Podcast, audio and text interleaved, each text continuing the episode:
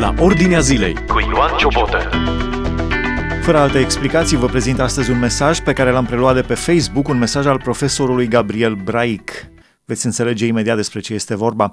Astăzi s-a votat sau se votează în Parlament spre bine sau spre rău pentru copiii României legea educației sexuale, fără acordul părinților, pentru că, așa cum spunea un lider politic, trebuie să-i scăpăm pe copii de aceste mentalități medievale ale părinților. Deci părinții din România sunt niște oameni retrograzi cu mentalități medievale și drept urmare, așa cum spunea domnul Dan Barna de la USR Plus, trebuie să-i scăpăm pe părinți, pe copii de aceste mentalități medievale și să le inoculăm. Dar ce le inoculăm? Stați să vedeți. Ascultați acest mesaj pe care l-am preluat de pe Facebook al profesorului Gabriel Braic. Și nu doar domnul Dan Barna, ci și președintele Iohannis este de aceeași parte a baricadei cu domnul Barna și anume anul trecut uh, Parlamentul a votat pentru transformarea legii, legii educației sexuale fără acordul părinților în legea educației sanitare cu acordul părinților, însă președintele Iohannis a găsit de bine să atace această lege la Curtea Constituțională.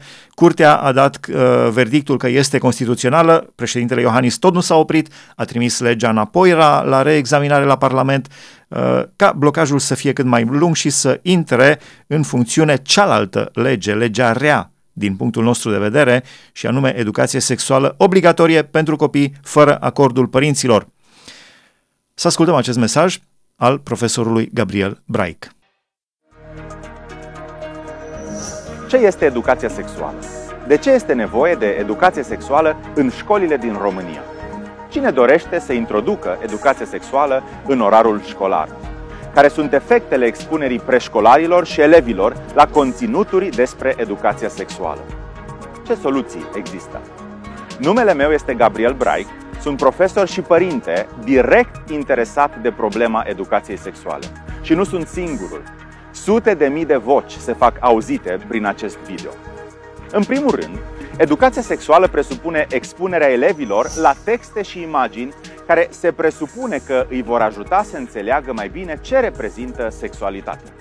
În al doilea rând, sub umbrela reducerii numărului de sarcini nedorite la adolescentele din România, de altfel o problemă reală, în special în comunitățile etnice unde mulți copii nu frecventează școala, Ni se propune soluția introducerii la nivel național a educației sexuale în școli și, atenție, în grădinițe, conform documentului Standarde pentru educație sexuală în Europa, emis de Biroul Regional al Organizației Mondiale a Sănătății în 2010. Când citești acest document, te înfiori. De ce? Fiindcă o agendă neomarxistă, așa zis progresistă, dar evident hedonistă, este fardată cu pudra bunelor intenții. Iată doar câteva dintre temele pe care educatorii trebuie să le predea, poate din toamnă, copiilor noștri. Pentru 0-4 ani, atenție, bucuria și plăcerea de a atinge propriul corp, masturbarea timpurie, dreptul de a explora identitățile de gen.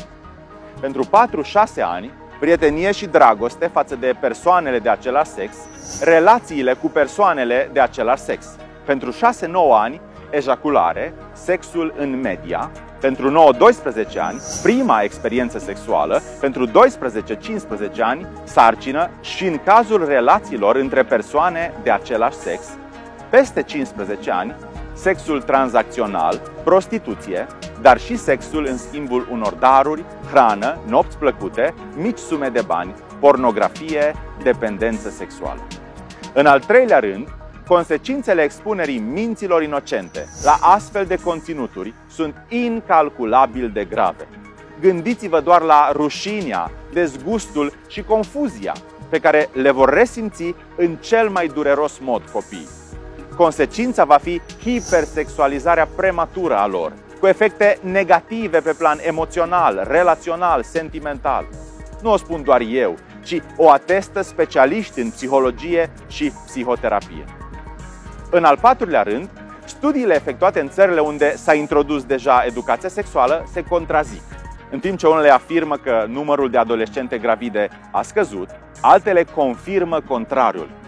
Iată doar câteva exemple. Expertul în sexualitate, Daniel White, de la Universitatea din Glasgow, într-un studiu din 2011, efectuat în Marea Britanie, precizează faptul că introducerea educației sexuale în școli a avut, citez, un efect minimal asupra comportamentului raportat. Închei citatul. Oamenii de știință susțin că sarcinile nedorite la adolescente sunt direct legate de factori precum nivelul de educație, alta decât cea sexuală, instabilitatea familială, sărăcia. Mai mult, conform lui Amy Adamczyk, de la Departamentul de Sociologie al Colegiului de Justiție Penală John Jay din New York, religia, citez, reduce probabilitatea ca o fată să facă avort prin reducerea probabilității că va avea o sarcină în afara căsătoriei. Asculți la Ordinea Zilei în acest sens, un alt studiu condus de dr. Carlos Cabeson de la Departamentul de Obstetrică și Ginecologie al Facultății de Medicină din Santiago, Chile, precizează următoarele. Citez.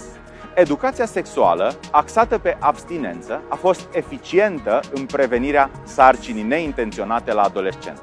În fine, Gerald Ottinger, profesor la Universitatea din Austin, Texas, a publicat un studiu clarificator despre efectele negative ale introducerii educației sexuale în școli încă din secolul trecut.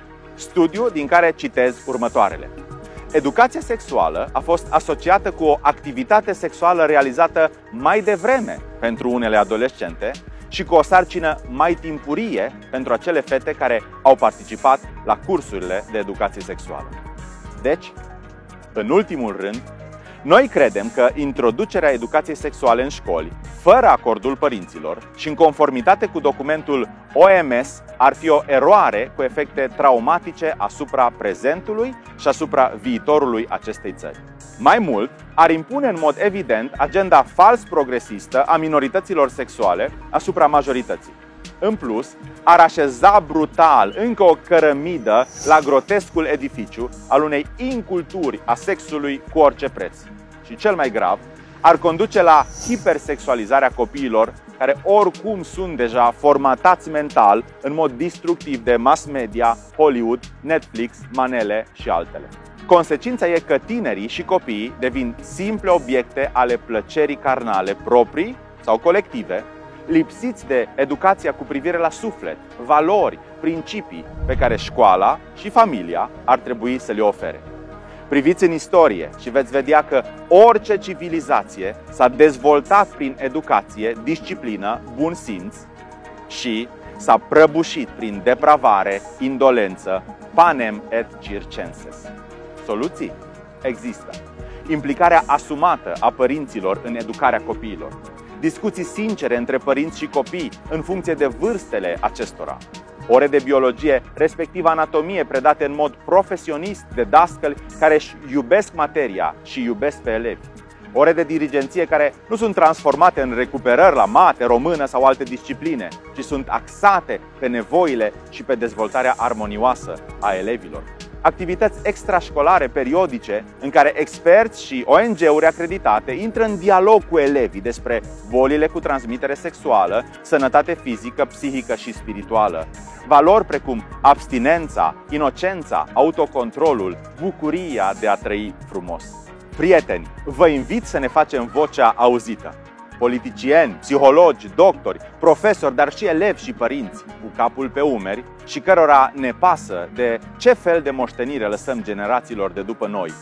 Vă chem să facem front comun și să respingem astfel de lecții dictate de interese obscure ale OMS, ce vor să fie predate cât mai repede copiilor noștri. Sunt Gabriel Brai, sunt părinte și profesor și îmi pasă. Alătură-te, fi de partea adevărului, informează-te și informează. Afli ce se întâmplă în jurul tău, la ordinea zilei.